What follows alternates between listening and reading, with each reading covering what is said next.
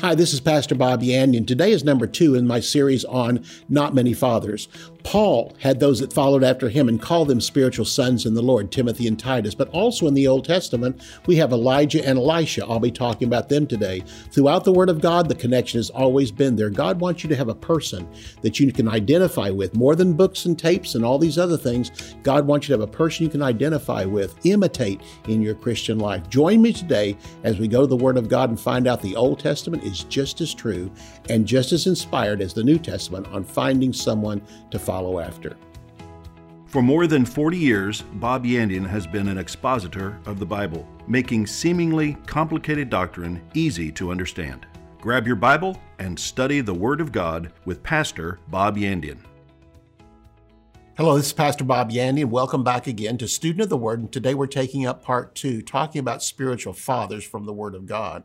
In 1 Corinthians chapter 4, Paul told those saints at Ephesus, he said, You have many instructors, but not that many fathers. And so we begin to talk about levels in your ministry and uh, how that you can, there's certain people you can go to who would become instructors, but then later on, those who become fathers to you. Instructors, you can have so many of them. I had so many teachers through elementary, high school, junior high and into college and stuff and and in the ministry the same way who taught me and I learned from them and some key things in my life but man I can look back on some of those teachers that I mean they, they really turned my life around in some areas and ministers, especially, and those authors that I found. And I mentioned them yesterday. And of course, you can find the archives of all this on YouTube. And then, of course, I'm on other stations too. But you can go to our website too and look up these things. In fact, what I'm offering, the book that I'm offering is God's Word to Pastors. A great book for you. And I do mention pastors on there, but I mean pastoral can cover youth pastors and children's pastors. Uh, you might have a, a, Sunday school. You might have a home fellowship, a home st- uh, study group, a cell group, whatever that, uh, that you have and it'll help you. This book will tremendously help you, and it would be available here at halftime. They'll come and tell you how you can have a copy of it for yourself. But I want to talk about instructors again and fathers in the Word of God. Acts chapter 20, Paul had a group of ministers that surrounded him. This is at Ephesus, but he had even a smaller group of people that travel with him, and this included Luke and included Timothy and Titus and others that followed him and went around with him, and the names are given from time to time. He just had basically a small Bible school around him, and he did what fathers do. He trained up his sons on how to take over his occupation. And throughout the Word of God, we find it, throughout history, we find it. I mean, again, in our own country, long before there was great schools around and public schools around and things like that, we had uh, fathers that taught as blacksmiths, and their son worked right beside them and would take over that business one day. They gained a love for it. And the same thing is true with other occupations, carpenters and things like that. And of course, we have certain businesses that we know are called, you know, Smith and Sons. And the son there is referring to the fact that his son was going to take over that business someday.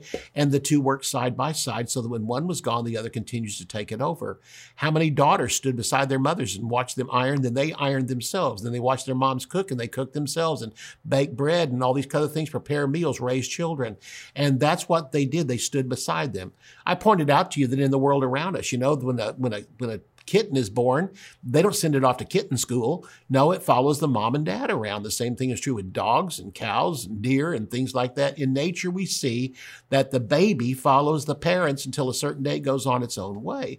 And this is how we are in the kingdom of God. Acts chapter 20, Paul is speaking to those ministers who came out from that uh, great revival in chapter 19 in the book of Acts. And what we find in this chapter, chapter 20, is while the revival was going on, Paul was raising up pastors and starting home groups. And that's where the churches began. We're not told that in the book of, uh, in the previous chapter 19, but chapter 20, he specifically points it out. And here in verses 18 through 20, he says, And when they, that's the pastors at Ephesus, had come to him, him, he said to them, You know how that from the first day I came to Asia, in what manner I always lived among you, serving the Lord with all humility, with many tears and trials which happened to me by the plotting of the Jews, how that I kept back nothing that was profitable, but showed you showed it to you and taught you publicly and from house to house. These were the ministers that Paul was training up. And from those ministers would also come other churches. And even after Paul left, the church at Ephesus was responsible for raising up six other churches in that area, which became the seven churches of Asia mentioned in chapters one through three of the book of Revelation by John. And here we have Paul talking about this. This was a group that traveled with him.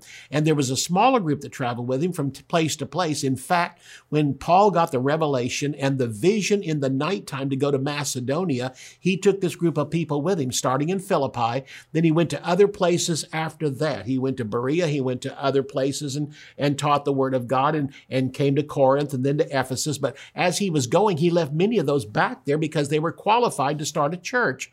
And by the time he got over to Corinth, he ran out of money and he ran out of men. He was by himself. All the men were left back here, and Paul had to trust God, made tents for a while, and the Holy Spirit spoke to the church at Philippi, and they sent an offering to him. So again, we find this, and this is the group that he had around him. Then they joined him again later. Let me give you some other Bibles examples from the Old Testament. We have Elijah and Elisha. I did mention this yesterday, but let's get into some, some detail about it. Second Kings chapter 2, verses 9 through 18 says this. This is when Elijah is about to leave Elisha. He has literally mentored him for 10 years, and he didn't take him from the school of the prophets. Oh, the school of the prophets was good, but he trained him up, and the two worked side by side for 10 years. And I imagine this, Elisha probably learned a lot of things of what to do and also what not to do. We find Elijah was a man of mood swings, and Elisha was not known as that. And we find their ministries were different. Elijah's was mainly to the great multitudes of people. Elisha taught mainly the school of the prophets and helped raise up the next generation. And it says in these verses, again, 2 Kings chapter 2, verse 9, so it was that when they had crossed over, that Elijah said to Elisha, ask what I can do for you before I'm taken away from you. Elisha said, please let a double portion of your spirit be upon me. And so he said, you've asked a hard thing. Nevertheless, if you see me when I am taken from you, it will be so, but if not, it shall not be so. I want to stop right there for a moment. Elisha was not being possessive. He was not saying, man, I de- I've followed you for 10 years. I deserve something great. I want twice what you've got. No, no. The double portion was the right of the firstborn son.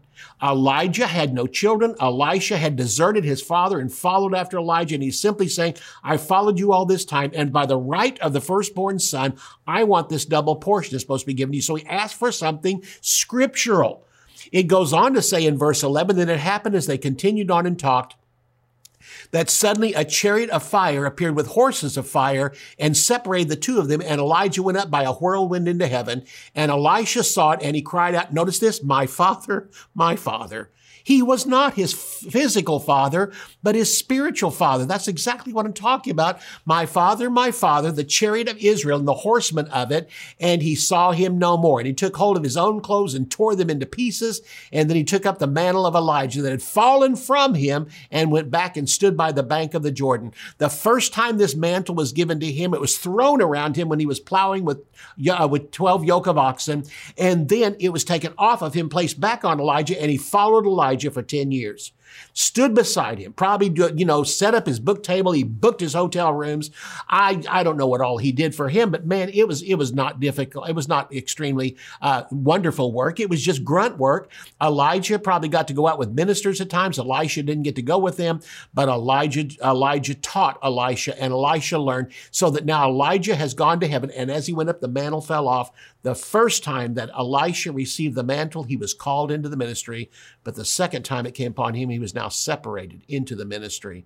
I have a book called Calling and Separation, which deals with this whole thing here. But we're coming back to the fact again of the Father and the Son image that we have here spiritually. And just as Paul talked about Timothy as his son, Titus as his son, they were sons in the faith and probably even closer than any natural son that was there. Verse 14 again says, He took the mantle that Elijah had fallen from him and struck the water and said, Where is the Lord God of Elijah? And when he also had struck the water, it was divided this way and that way, and Elisha crossed over. Now, when the sons of the prophets who were from Jericho saw him, they were off watching from a distance. They said, The spirit of Elijah rests on Elisha. Notice this, he didn't go through their schools. Nothing wrong with schools. Schools are great, but a school is not a church. A school is not a place where you find a father necessarily. You find instructors. Finding someone who's in the ministry that you can identify with and following with them is so important. Following after a pastor, leaning leaning on a pastor, finding those, again, your life that strongly influence you. You learn things what to do and what not to do, but that is the person you would like to imitate for the rest of your life. And they came to him and bowed to the ground before him. Verse 16, they said to him, Look now, there are 50 strong men with your servants. Please let them go and search for your master, lest perhaps the Spirit of the Lord has taken him up, oh, I love this, and dropped him on some mountain or into some valley. And he said, Oh, don't send anyone. No, this is so typical of Bible school students. I mean, young and dumb sometimes. And they, let's go look for him because, you know, we just don't know what could happen. Maybe God dropped him somewhere. No, he didn't drop him anywhere. And says they urged him until he was embarrassed. No, they kept pushing, pushing until finally said, Okay, okay, just leave me alone. Go look for him. And so he said, Send them. So they sent 50 men and they searched for three days and did not find him.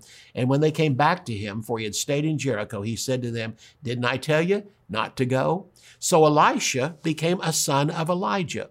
Over a period of 10 years, the double portion was the right of the firstborn son. The sons of the prophet saw Elijah as an instructor, but Elisha saw Elijah as a father in the faith.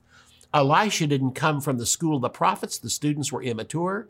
Elisha was now a spiritual father to them. Students live in a protective bubble that other and, and others are called around them in the ministry and students often disconnect from common people because they don't get involved in a church and they just stay in the bible school you have to come where you meet people and so elisha became a leader of the school later on and experience needed to lead, to lead students maturity over theory and you get your theories in the school. If your theories don't work with people, throw them away or shelve them until the time you find out how to work them with people. God chooses sons for the ministry, not just students. Moses became a father to Joshua. Aaron and Hur failed the test as students only at the mountain base with the children of Israel. Joshua proved himself on the mountains waiting for Moses. And on top of that, I just wanted you to notice something here because of this P.S. Horses do fly. God's horses fly. Why do I mention that? Because in Revelation chapter 19, verses 11 through 14, the church is going to come back on horses that fly from heaven. So people have often said, you know, well, does God take horses here and take them to heaven and, you know, turn them? No, no, no. He made these horses. They were created in heaven. And this is one that literally came down to this earth and brought and got hold of Elijah and took him back up into heaven in a chariot pulled by horses that fly. So again, uh, that's the, the power of this verse of scripture. When we come back after the break, I'm going to talk about Paul and his team because there's scriptures again written to us that Paul mentioned to his team and the importance of teamwork, but also the importance that as a team member, you learn from your leader. As a child, you learn from your dad, you learn from your mom. That's what they're there for. You learn things to do and things not to do, but they were so important in your life. I look at my dad as a minister and I followed after him and learned so many things from him. And then others who became parents to me and fathers to me in the faith. And that's what I looked at is my life. And this is really what I'm desiring to do in the ministries, help to raise up a group of people, especially ministers and pastors and those who take the word of God, spiritual teachers, and take them and let them go to the world. They can look back to me as a father, but you know what? I'm training them to be fathers so they too can train others under them. I want you to get a copy of this book that I have on God's word to pastors. In fact, the announcer will tell you how you can have a copy of it for yourself and study after it and, and from it get the practical side as well as the spiritual side of ministry. It will be a great blessing to you. I will see you immediately after the break. This newly revised and expanded handbook is packed with biblical wisdom and practical guidance from the pastoral trenches. It will help to equip and encourage you in your ministry. Bobby Yandian, a veteran pastor of more than 30 years, provides answers to common questions relating to your everyday pastoral duties and personal life. Bob covers topics such as the First Pastors Conference in Acts 20, passion versus calling, daily schedules, living a balanced life, wolves after your sheep, the glorious church. Pastors need pastors. Whose flock do you pastor? Spiritual workaholics family before ministry, the pastor's heart, and the bond of peace. Bob will help you apply timeless biblical wisdom to the issues and dynamics of today's pastoral ministry. To order, visit our website at bobyandian.com. Theology Simplified is a practical guide to foundational biblical truth. Basic doctrines are not difficult, but easy to understand. They often become disguised as complicated or deep sounding words, but the definitions are simple. Pastor Bob makes complex theological concepts clear and practical. Eight crucial doctrines are demystified redemption, justification, sanctification, reconciliation, predestination election, propitiation, and glorification. These eight precepts, essential for all believers to understand, come to light as you read and arrive at a deeper understanding of the finished work of Jesus Christ. To order Theology Simplified, visit our website at bobyandian.com. Bob Yandian Ministries is training up a new generation in the Word of God. Because of your generosity, this teaching ministry is able to change countless lives. You will never know until you get to heaven how many people received Jesus, were filled with the Holy Spirit, healed, or found God's will for their life through your support and prayers. If you would like to become a partner with Bob Yandian, visit bobyandian.com and click on Partnership. I want you to turn to 1 Corinthians chapter 4 with me. This is really where we began this particular uh, two day broadcast talking about uh, fathers in the faith and uh, the importance of having someone to follow after. And uh, Paul, also, Paul brought this out in the book of Hebrews, chapter 11 and chapter 12, where he's talking there about uh, about heroes of the faith and following after certain people, and that God wants us to have the same thing and how important this is. And so I know as I look back on my own life, certain people were so important to me that I look back on them. And honestly, I guess some of the things I look back, I wish I'd had more respect for them. At the time, a lot of times I follow after people, all I could think about was, I don't agree with him on this, and I don't agree with him on that. And again, with so much we agreed on, I was just harping on what I didn't agree on.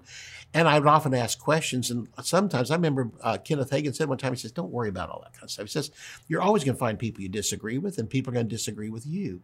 He said, What do you look for that you can learn from them and apply with them? Do they really love Jesus? Is that what their heart is after? And quit taking these points down here and majoring on what you don't agree on. Why don't you major on what you do agree on? And that became a real model in my life because there's been times I've made mistakes, spoken up against somebody, and wished the later I hadn't because they really do love Jesus.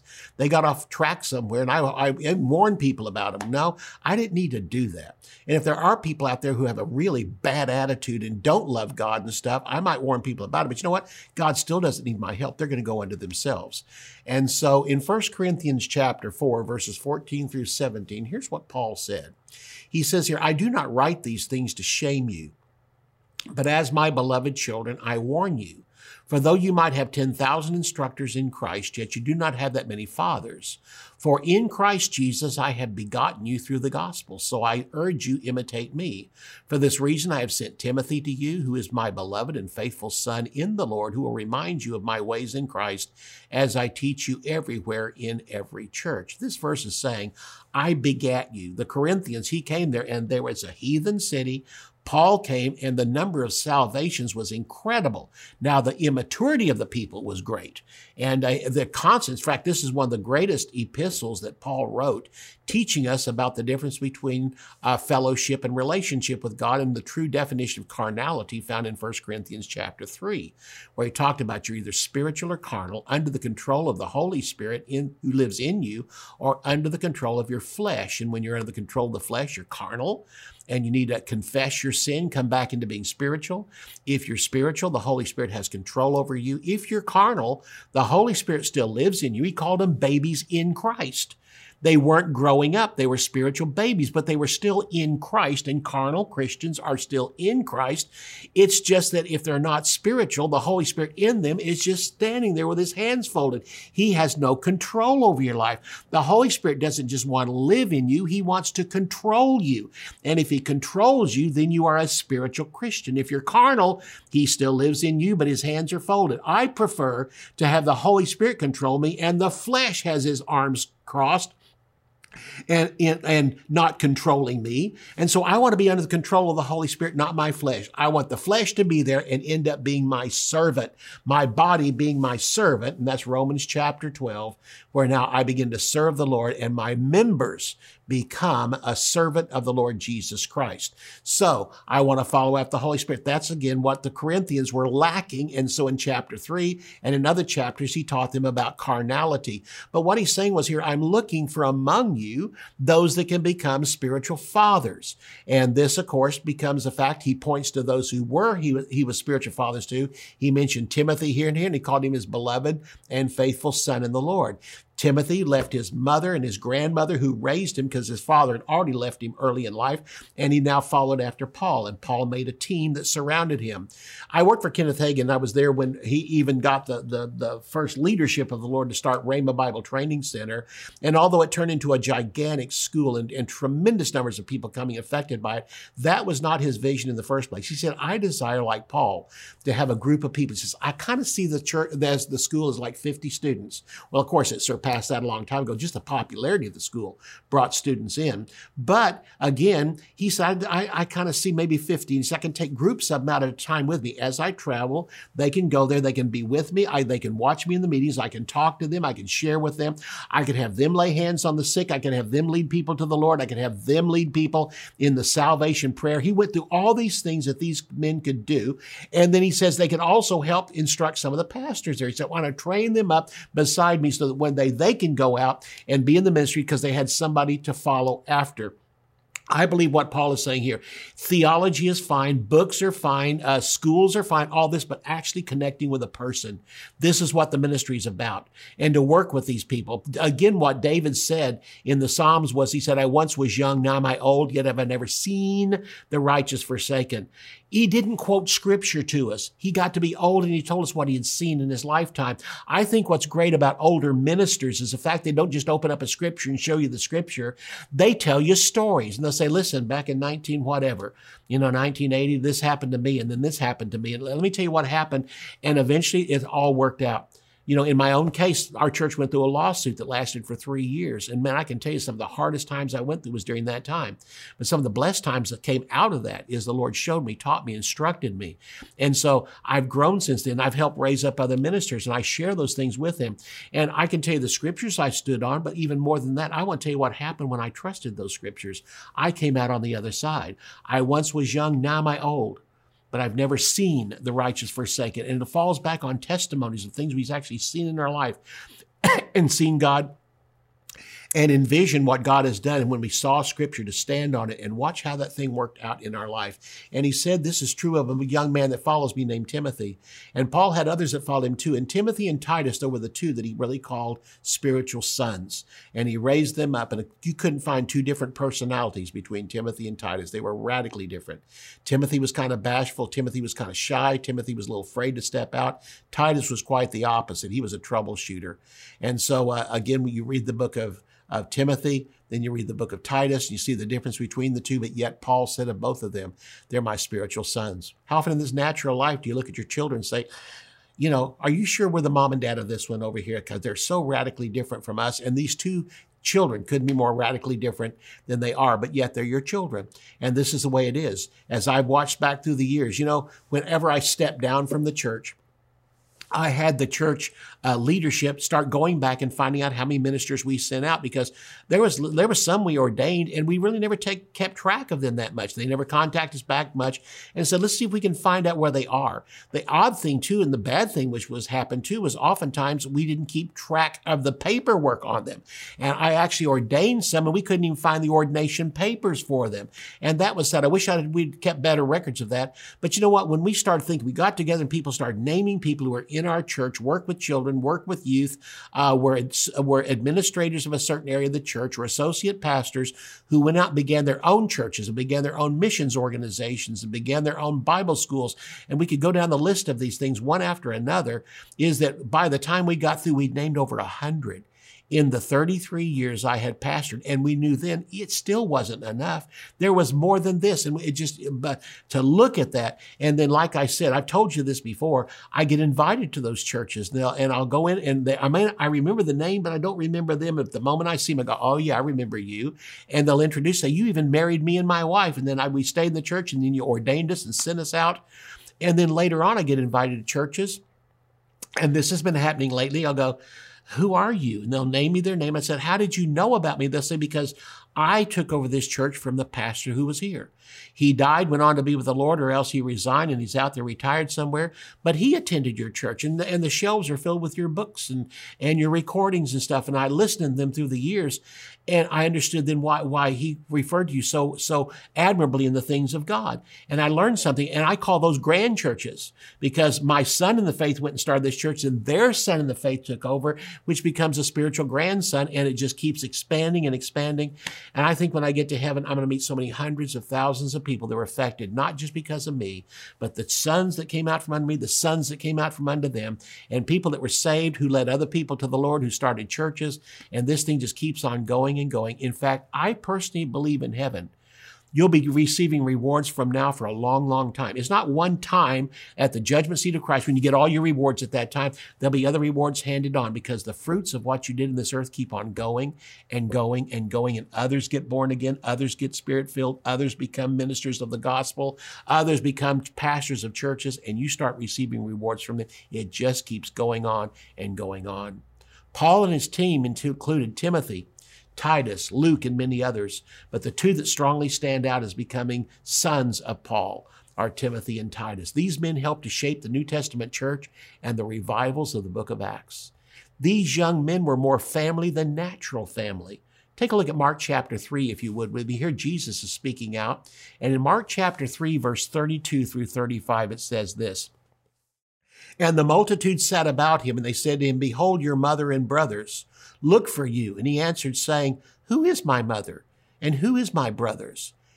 And he looked at those who sat around and he said, Behold, my mother and my brothers, for whoever will do the will of God, the same as my brother and my sister and my mother. He pointed out that those in the family of God are even closer than natural mothers and fathers. I can say this I have a sister. We were great friends growing up, and in high school, we were great friends. But you know what? She got married, I got married, and now we don't have that much contact with each other. But I have spiritual people in the church, and we've been friends for years. We still go out and do things together. We go out and, and, and watch a movie, we go to a, a restaurant, we eat together, things like that, that I have closer fellowship with. But I also have closest fellowship with those who came out from under me. They consider me a spiritual father. I consider consider them a spiritual son and daughter who've gone out to do the work of the ministry. And again, I come back to it. I've been speaking to Bible school students up until now, and I come back to it again. Thank God for Bible schools, but that diploma will not open up doors for you. Don't depend on your school diploma to open doors for you. In fact, I've often heard students say, well, the school didn't help me get into the ministry. Well, no, they taught you. It's up to you to get into the ministry. Instead of looking for a church that will call you, go to church, get involved in the church, learn things at the church you didn't learn at school, how to handle people. Bible schools are full of instructors, but not that many fathers. Find a church, find a pastor of God's choice and begin to imitate him and follow after him. Don't look for a church that agrees with all your doctrines. You'll find out if you find one, they're still going to disagree with certain things that you have. Go to a church that in your heart you recognize and you feel attached to that church and follow after a pastor. And when you follow after that pastor, realize something. I'm going to do a lot of things he does. There's certain things he does I won't do, but you found somebody you want to imitate. Just like you want to imitate God the Father, like growing up, you want to imitate your natural father. You want to imitate this when he's become a spiritual father to you. And many of you may not go directly into a full time ministry. You may go and get involved in a church, but you'll say, like many of the graduates who went to Bible school and attended our church, I learned more at the church than I did at Bible school. It's following after a person that is so critical. Thanks for watching today. I'll see you next time. You can order resources, become a partner, or browse free articles and podcasts. You can also join our mailing list and receive weekly devotions and the latest ministry updates. Visit bobyandian.com. To contact us by mail, use the address on your screen. Thank you for watching today's broadcast. We'll see you next time on Student of the Word with Bob Yandian.